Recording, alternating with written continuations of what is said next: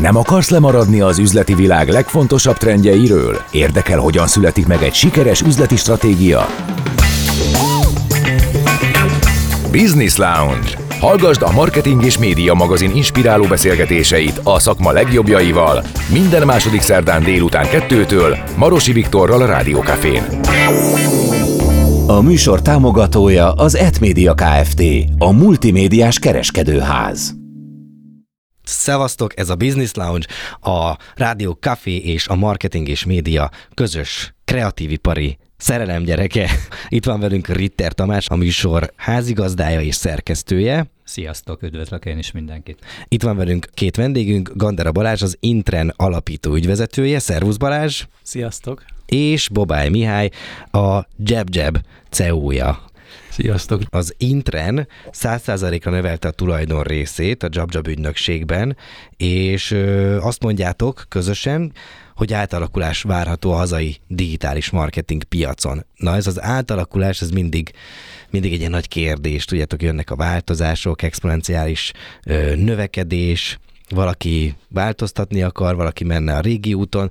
Szóval, hogy ez nálatok miért történt, és hogy én egy kicsit a, a, ezt a tulajdonrész növekedést, meg bevásárlást, ezt mindig egy úgy elemzem, vagy magamnak úgy fordítom le, hogy egy picit így kanibalizálja, növekszik egy cég egy másik által. Szóval, hogy ezeket tegyük egy picit tisztába, és hogy ezek milyen változásokat hoznak el a hazai digitális marketing piacon. Jól bekezdtél. Jó, be mi? Igen, hogy így összekezdett magunkat, hogy én azt gondolom, azt te Mihály majd megerősít vagy cáfol, hogy az, hogy változás van a, a piacon, az persze nem miattunk van, az van. Egyébként mi ezt megszoktuk, mert szerintem az elmúlt 15 évünkből kevés volt olyan, amikor, amikor nem voltak alapvető változások, és ezt a, a digitális piacnak ezt a szegmensét, ahol mi működünk, ezt ilyen állóvíznek lehetett volna minősíteni. Én, én nem igazán emlékszem ilyenre.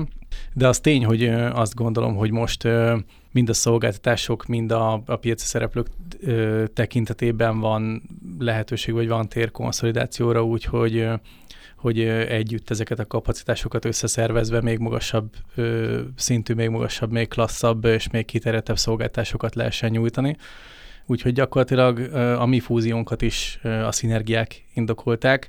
Jó ideje megy párhuzamos sínán a, a, a két cég ugyanazon értékek mentén, ugyanazon minősítések elnyerésével, ugyanazon szolgáltatások fejlesztésével, szóval tulajdonképpen azt tudnám mondani, hogy gravitáltunk mi már jó ideje egymás, hmm. egymás felé. Érdekes az egyébként a vállalati kultúra, ilyenkor két cég összeolvadásánál látunk már rossz példákat is. A telkó piacon, kicsit szűkítem a kört, és de nem mondok többet, jó? Csak a ti kedvetekkel nem mondok többet. Szóval, hogy ilyenkor megvizsgáljátok el, most így tök jó, hogy így olyanokkal ülök szemben, akik, akik ezen végigmentek, megvizsgáljátok-e, hogy a két cégnek a vállalati kultúrája mennyiben egyezik a másikéval? Abszolút, de megvizsgálni nagyon nem kellett. Mi a Balázsra már ismerik egymást szerintem 15-17 éve, tehát kvázi amióta a piacon vagyunk a cégeinkkel, és azért az első öt évben a, megismeri az ember a konkurenseit, és tudja, hogy milyen értékek mentén üzletel. És akkor, amikor ez a piac elindult, mondjuk a 2000 utáni évtizedben, annak a közepén, akkor nagyon sok olyan cég volt a piacon, akik az átverésre játszottak. Mi nem azok voltunk, tehát megpróbáltuk a hosszú távot nézni. Nyilván ők is ezt mondják magukról. Azt Ah, ők már nincsenek a piacon. Tehát akik ők, azok, a, akikről most itt beszélek, már nem léteznek. És eh, 15 év alatt azért kiderült, hogy az értékeink közösek. Egyformát gondolunk a világról. Most mondok egy nagyon egyszerűt. Van, aki a tudást megőrzi házon belül, és azt gondolja, hogy a tudást megosztani, az veszélyt jelent a saját üzletére. Mi mind a ketten Google regionális trénerek voltunk, és tanítottuk a konkurens ügynökségeket a Google Ah. Grundon, mert azt gondoltuk, hogy az nem veszély, hogyha a piac többet tud, ráadásul egymást és a többi ügynökséget nem gondoltuk lényegi konkurensnek, nekünk más konkurenseink vannak. Tehát az ügyfél pénzére még nagyon sok más ügynökség ránéz, és oh. próbálja kivenni a zsebéből. Tamás? Mondtad, hogy már egyesek nincsenek a piacon. Hogy néz ki ez a piac? Hány cég van? Hány, hány, hány ügynökség van? Csak nagyságrendben, hogy így el tudjuk helyezni. Nehezet kérdeztem, mert a piacot kéne definiálni elsősorban. A, a piacsal az a gond, hogy a digitális piac önmagában valószínű sok száz ügynökséget magában foglal, plusz még a médiumokat és olyan ügynökségeket, akik kvázi velünk nem versenyeznek. Mi például bizonyos területeket nem csinálunk ebből a digitális szakmából. Ezres számot nem mernék mondani, inkább a százas nagyságrendet, de abból lényegi, ami nem egyfős cég, hmm.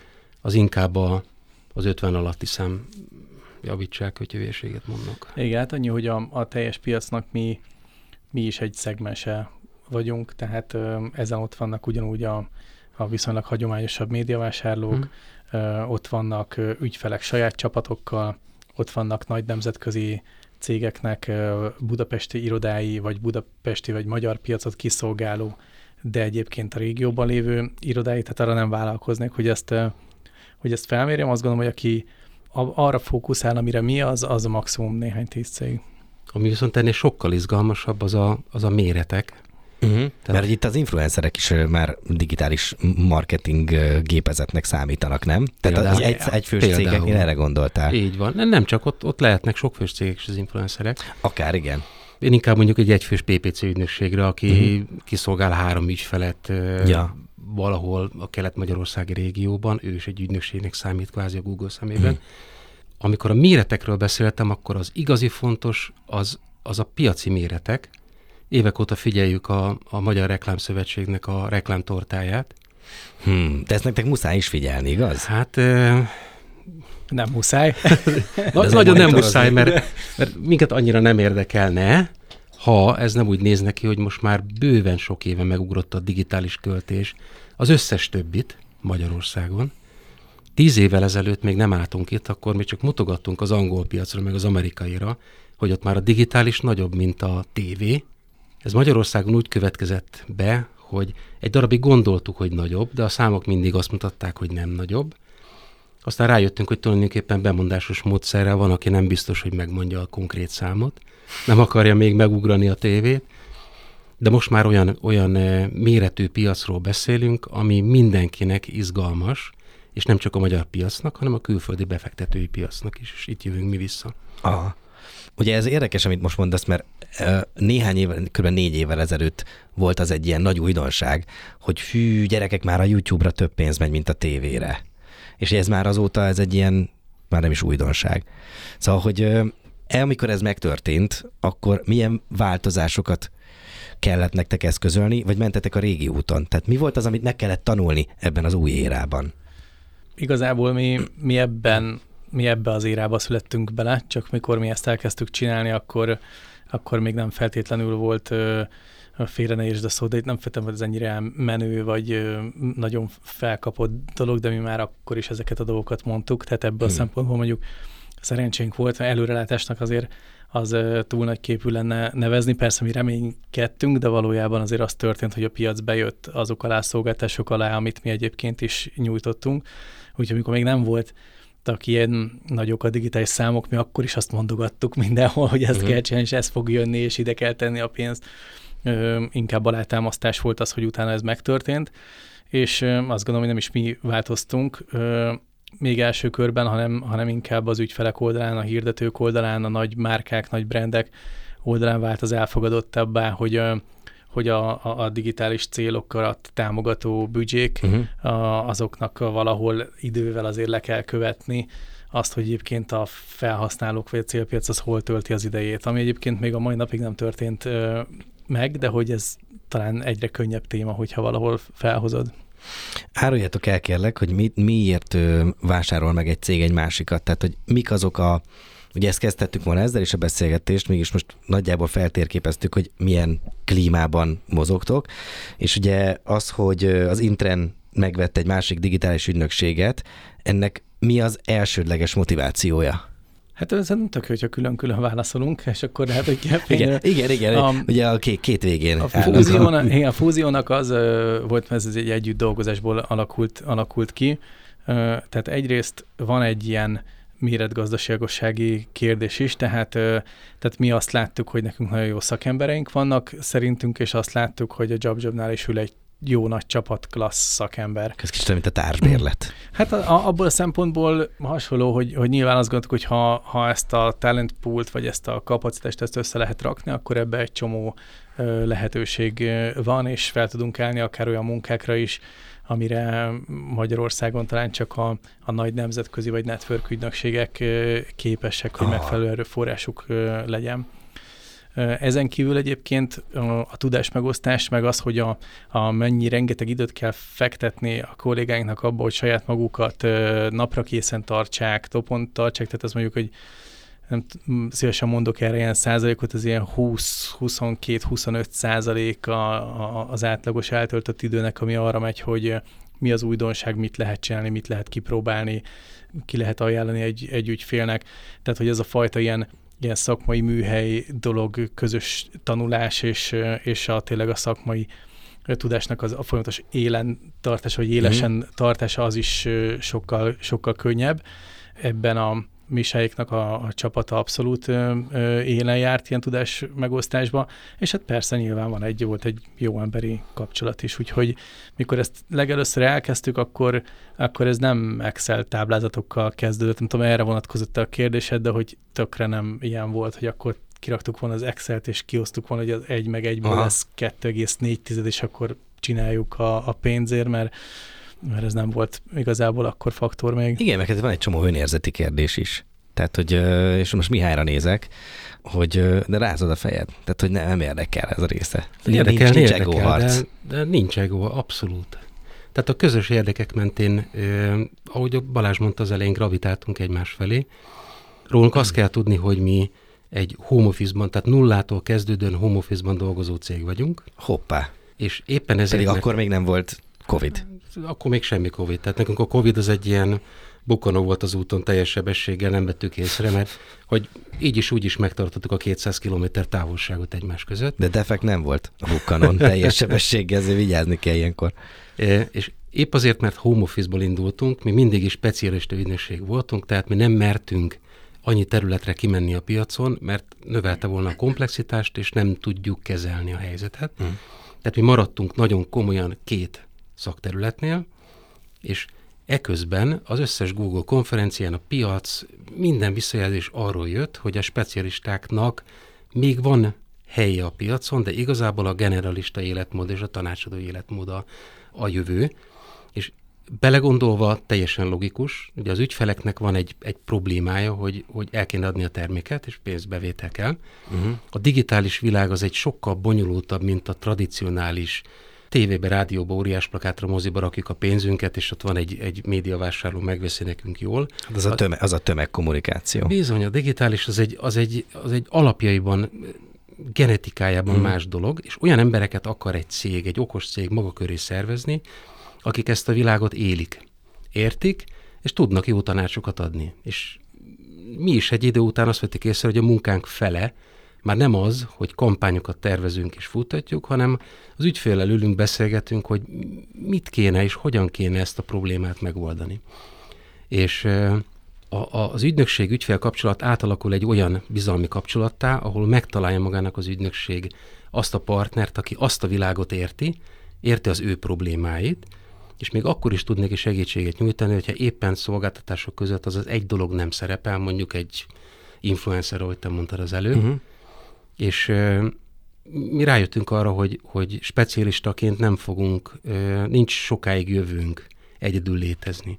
Így viszont ez egy nagyon jó házasság, mert ja, az ja. Intren egy, egy full service ügynökség nagyon sok szolgáltatással, mi tudunk adni egy gépházat rettenetesen sok tudással és uh-huh. szakmai kapacitással, és olyan dolgokat, amiben eddig mi nem voltunk ott, és elvesztettük az ügyfelet egy tenderen uh-huh. mert nem tudtunk social media managementet adni, most már ott tudunk lenni és csinálni. De érdekes, oké, okay, mert nekem teljesen más volt a hipotézisem, és ez tök jó, hogy ezt így külön-külön elmondtátok, hogy ez kinek miért volt fontos.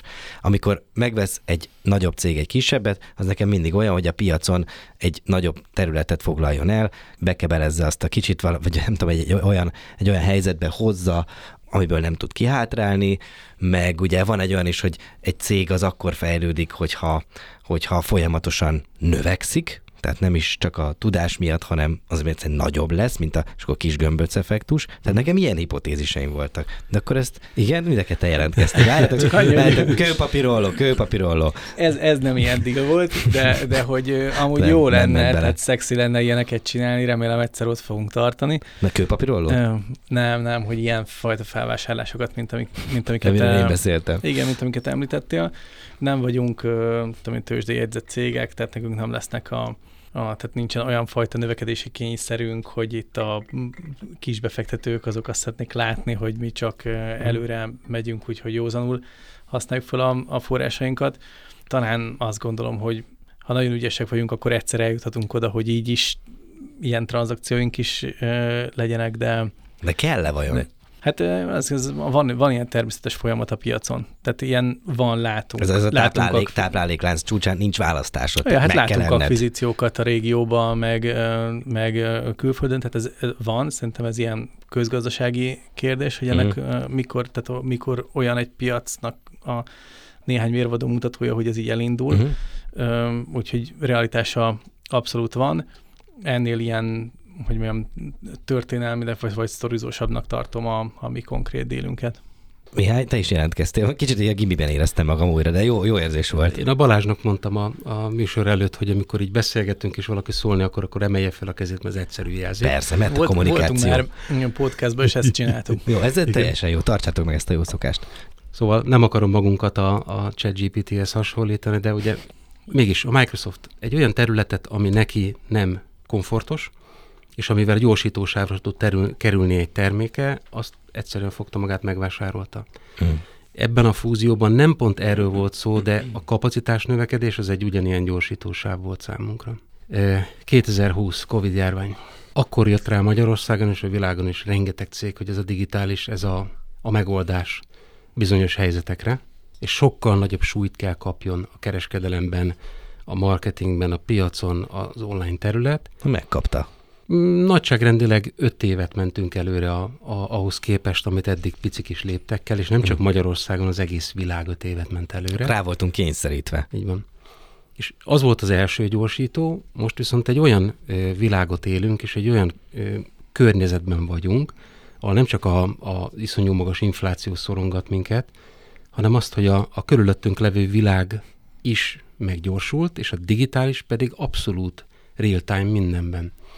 És nekünk kell helytállni egy ilyen, ilyen piacon. A, azt szoktuk mondani szerintem a saját kollégáinknak is, hogy a, a makrokörnyezet, vagy a makrogazdasági környezet az a, az a vízhőmérséklet, és nekünk megúszni kell, tehát hogy el Hm. kell érni a, a következő host, vagy a következő, vagy a, vagy a partot. És ugye ez mind a kettő ö, magyar cég, mi magyarok vagyunk, Magyarországon élünk, magyar ügyfeleket szolgálunk ki, elsősorban persze köztük sok olyat, aki a, a határokon túl üzletel, tehát exportál vagy, vagy terjeszkedik, de alapvetően magyarországi cégeket, ami így is marad uh-huh. fókuszban.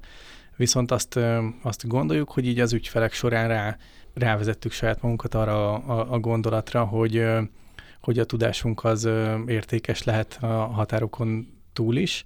Viszont ez már, ez már az a kategória volt, hogy amikor ezt elemezgettük, akkor sorra elhalasztottuk ezt a, ezt a dolgot. Uh-huh. Ez már inkább olyan fajta közgazdasági kérdés, mint amit az előbb pedzegettél a, a kettőnk díjével, ott nem ilyen volt. A befektető bevonása az már egy, az már egy abszolút egy, egy közgazdasági Hmm. kérdés, hogy hogyan lehet azt megcsinálni úgy, hogy kellően gyors legyen, kellően hatékony, és a maximális eredménnyel járjon. Tehát akkor ez egy ilyen tudatos dolog volt a ti részletekről, hogy befektetőt kell ahhoz bevonni, hogy tudjatok tovább fejlődni, és mondjuk a nemzetközi piacra is ki tudjatok menni. Igen, tehát tudtuk, hogy mit akarunk, az megvolt a terv, és akkor ahhoz kerestünk partnert.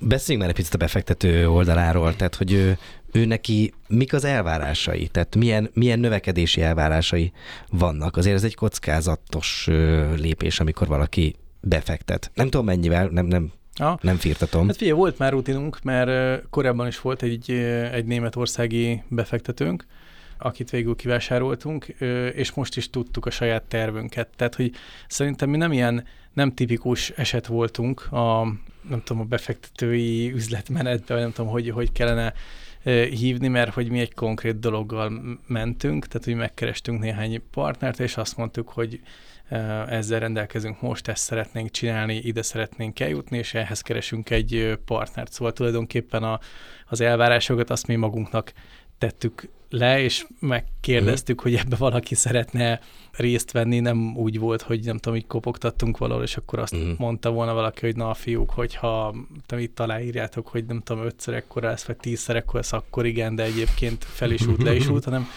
hanem ez, ez tök jó, szerintem fordítva történt, úgyhogy a terveink a sajátok voltak, és azt kerestük, hogy valaki segít abban, hogy ezeket gyorsabban megvalósítsuk, mint ahogy a, a saját erőnkből tellett volna.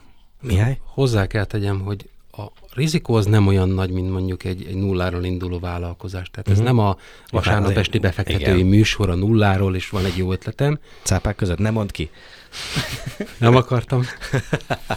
De mi azért ott vagyunk a piacon 15-17 éve. Igen, azért segítség. Le, leraktunk van valami statisztika.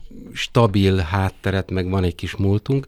Itt igazából a, a, a befektetőnek a rizikója az az, hogyha kimegyünk a nemzetközi piacra, akkor ott mit tudunk ö, dobni. Nagyon magas szintű a tudásunk, tehát az, amit mi le tudunk tenni az asztalra, az körülbelül az a szint, amit egy amerikai, egy angol, vagy egy, egy szingapúri ügynökség le tud tenni az asztalra. Milyen szint? Ezt nem értem, ezt mindig szeretném megérteni, hogy, hogy milyen, milyen tudásszintről beszélünk, de miért lenne nekik több tudásuk, mint nekünk? Hát nagyon sokszor úgy néztünk Amerikára, úgy néztünk Nyugat-Európára, hogy ők egy technológiában, egy dologban sokkal többet tudnak nálunk. De ez így volt mondjuk a vasfüggöny lehullása előtt. Így van, tehát úgy volt mondjuk egy autógyártásnál, ezt tudtuk, hogy a Warburgnál ők jobb autót csinálnak a Mercedes-szel. Uh-huh. Most már ez, ez, a, ez a különbség eltűnt, ez a digitális világ, ez most egy olyan világba értünk, ahol az egyetemen nem tanítják ezt a szakmát. Ugyanis amire az oktató elolvassa a könyvet, addigra már... Már változik. Nem változik, elavult. Vége. Ezért nem is írnak róla könyvet, ezért nem is oktatják. A mi kollégáink konkrétan az o- végeláthatlan mennyiségű online tananyagból tanulnak, amit egyébként a szolgáltatók ontanak ránk. Uh-huh. A piacon kint a tapasztalatainkat összeszedjük, akár olyan szinten, hogy a szolgáltatók hozzánk jönnek tanácsért, hogy hogy működik a saját rendszerük ez, ez tényszerűen megtörtént nem egyszer. Szerintem valid ez a dolog, hogy egy csomó dologban ö, előttünk állnak a, a nyugat-európai, ö, vagy akár az észak-európai piac résztvevői, és ö, én csak azt mondom, hogy a digitális területen ez még jobban kiütközik talán, mint egy, mint egy hagyományos bizniszben. Tehát az például, ami, amit látsz te is, hogyha utazol, vagy üzletelsz, vagy külföldön tanulsz, vagy tehát egy csomó terület, hogy sokkal gyorsabban fejlesztik a cégeket, sokkal gyorsabban buknak is, tehát az egész üzleti ciklusuk az sokkal gyorsabb, tehát ha megnézel egy hazai vállalkozást, meg megnézel egy, egy amerikai startupot, akkor amíg ők fölmennek egy főről ötre, ötről ötvenre, százra, kétszázra, aztán vagy ők lesznek a következő unikorn is, vagy hmm. elfélel az egész, de a srác már alapítja a következő cégét, hmm. fundingot, szerintem ennek a, a sebességéhez képest ö, ö, onnan nézve Magyarország olyan, mint hogyha te, mint hogyha te tudom nagyon nyaraló falukat néznél Budapestről, uh-huh. hogy ott miért, milyen furcsán ráír mindenki, mert persze, mert éppen nyaral, de hogy van sebességkülönbség, úgyhogy szerintem úgyhogy szerintem létezik ez a fajta különbség a piacok között, és ezt okosan meg kell nézni, hogy ehhez mi mit tudunk hozzátenni. A nemzetközi terjeszkedés az mit jelent nálatok most pontosan? Mi is lesz az a két ország, ahova Elsőként mentek. előre két ország. El, elhangzott előbb, bocsánat. Ugye Igen. nem, nem spoiler volt, hanem Igen, elhangzott. benne az anyagban, amit olvastatok. Tényleg, az, az MM Online-on. Igen, igen, úgy, igen, az mmonline.hu. Köszönöm. Semmi baj, egy kicsit beszélj haza is, Tamás. Úgyhogy az egyik Németország lesz, Németországban már eddig is voltak ügyfeleink, és üzleteltünk, bár nem volt ez túl nagy szelete a teljes árbevételünknek, de rendelkezünk egy csomó olyan például Google-ös, meg egyéb nagy szolgáltatóknak a, a minősítésével, amivel viszonylag kevés cég rendelkezik, és azt gondoljuk, hogy a tudásunk az, az pont ott van, mint a nyugat-európai cégek, de talán valamelyest hatékonyabban tudjuk kiszolgálni a, a, az igényeket. Úgyhogy ez egy igazából a core businessünknek a kiterjesztése lesz, csak egy, egy aktívabb részvétellel a, a, a német piacon. A másik az Dubai, Dubai más kategória, ott, ott mi sem elsősorban a, az alaptermékeinkkel fogunk menni, hanem inkább lereagáljuk azt, ami most kint történik a, a, a piacon. Ez egy ilyen nagyon változó igény friss startupoktól, friss technológiai cégektől, amire azt gondoljuk, hogy nekünk van megfelelő válaszunk. Nyilván van még száz cég, akinek van, vagy azt gondolja, hogy van, de ott ott bár mindent talán nem is mondhatok el, de, de kerestünk egy-két olyan nis szűk területet, amivel azt gondoljuk, hogy ütőképesek lehetünk egy ilyen piacbelépési stratégiával. És ezt hogy képzeljük el? Tehát nyittok ott egy irodát, felvesztek embereket?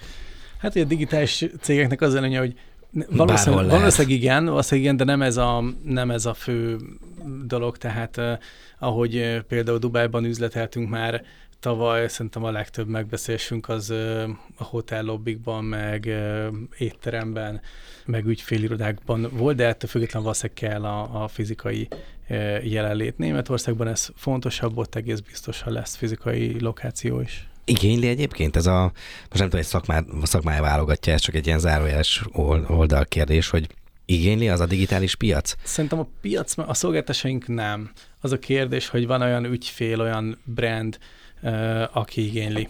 Tehát, hogy Megbízhatóság, nem? Igen, tehát hogy az ügyfél oda most, hogyha nem tudom, mondjatok, hogy ne én mondjak egy, egy, egy klasszik, egy nagy célt, hogy az fontos, hogy neked legyen egy fizikai locationod, mert ez a megbízhatóságodat emeli, akkor ez természetesen fontos. Úgy fontos, mint hogy fontos a finanszírozási hátterünk, uh-huh. a, mhm. a hitelképességünk, a tehát a, a jogbiztonságunk, a biztosításaink, a tanúsítványaink, tehát ebből a szempontból fontos. Amúgy ahhoz, hogy mi egy üzletet megkössünk, és azt egyébként kiszolgáljuk, és meg csak sikeresen, ahhoz egyébként nem kell. Ha már beszélünk a nemzetközi terjeszkedésről, annyit áruljatok még el, hogy egy lokális ügynökségnek, tehát hogyha már ott vagytok, akkor lokálisnak számítotok, mit tudtok elérni? Tehát mire tudtok jutni? Többre, mint idehaza? Tehát azért a terjeszkedés, vagy ez egy ilyen x százalék, x része a biznisznek, és igazából ez presztízs? Erre én válaszolok.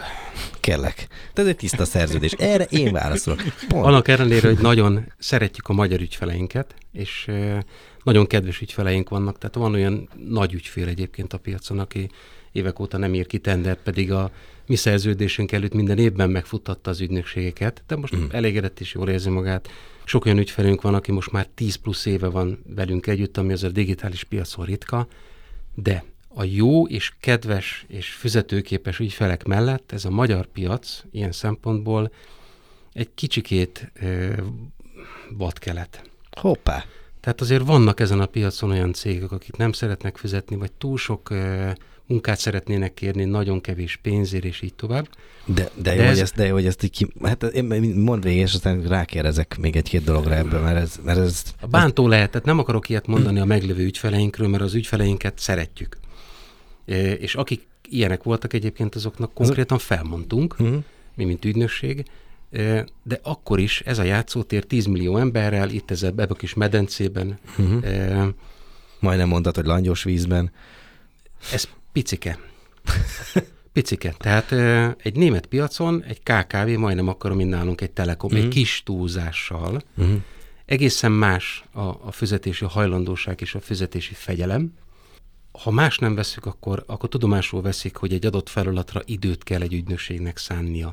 Ahhoz, hogy jó legyen a munka, lehet, hogy sok időt kell rá szánnia, és ez sok pénzbe fog kerülni, de egy nagyobb piacon a tudás méretgazdaságossága is más. Ha beleteszünk száz órát egy óriási méretű cégbe, ott lehet, hogy a tudásunkkal 1 millió vagy 2 millió euró profitot csinálunk, amíg ugyanennyi mennyiségű munkával itthon egy pici cégnél lehet, hogy 150 ezer forint plusz tudnánk hozzárakni az üzleti értékéhez. És ez a különbség az, ami minket kvázi oda húz egy picikét azokra a piacokra, ahol azok a ügyfelek vannak, azok a méretű cégek. Mondok egy nagyon egyszerű példát, a, a Google-nek eh, nem csak a, az ismert és egyszerű ingyenes termékei vannak, mint a, az Analytics, a Google Ads és így tovább, ugye ismerjük ezeket a Google termékeket, hanem vannak a, a, a prémium termékei, aminek a használata is fizetős. Uh-huh. Ezek nyilvánvalóan többet tudnak, AI van mögötte, volumenben sokkal nagyobb szerverkapacitást tesznek mögé, bla bla bla és éppen ezért elkérnek egy olyan 6 számjegyű euróban összeget egy évre. Magyarországon a, a, a célközönség, azon ügyfelek száma, akik ezt hajlandók tudják kifizetni, vagy nekik megéri, azt mondjuk azt, hogy száznál kevesebb, vagy, vagy, vagy 200-nál kevesebb. A német piacon meg van mondjuk 3000 ilyen cég, vagy 5000, vagy 8000. Tehát egészen más ö, piacon mozgunk, egy, egy olyan piacon, ami, ami egy érett piac, ö, hajlandó fizetni a termelt és létrehozott értékért, és minket ez vonz. A gazdasági válság meghozta azt a morális válságot, ami visszahozta ezt az adósságspirál sztorit? Hát, vagy inkább nem segített rajta, hogy javuljon. Tehát ez most nekem egy kicsit régi, új ö, történet. Szerintem... Ja. Bocsánat, még egy gondolat ide. 2020. március Covid járvány probléma. Nagyon sok ügyfelünk visszamondta a hirdetéseket, mert bizonytalanságot látott maga előtt, féltek, hogy mi fog történni uh-huh. a piacon. Mi nekünk két dolgunk volt. Egyik az, hogy meggyőzzük őket arról, hogy hogy jó, na most jön elő a, az online webáruházadnak az értéke, hogyha a fizikai boltodat be kell csukni, egy. Kettő, minden egyes embert a csapatban meg kell győznünk arról, és biztosítanunk, hogy nincs aggódás, nem fogod elveszíteni a munkádat, tehát biztonságban vagy. De mindenki koncentráljon a munkájára.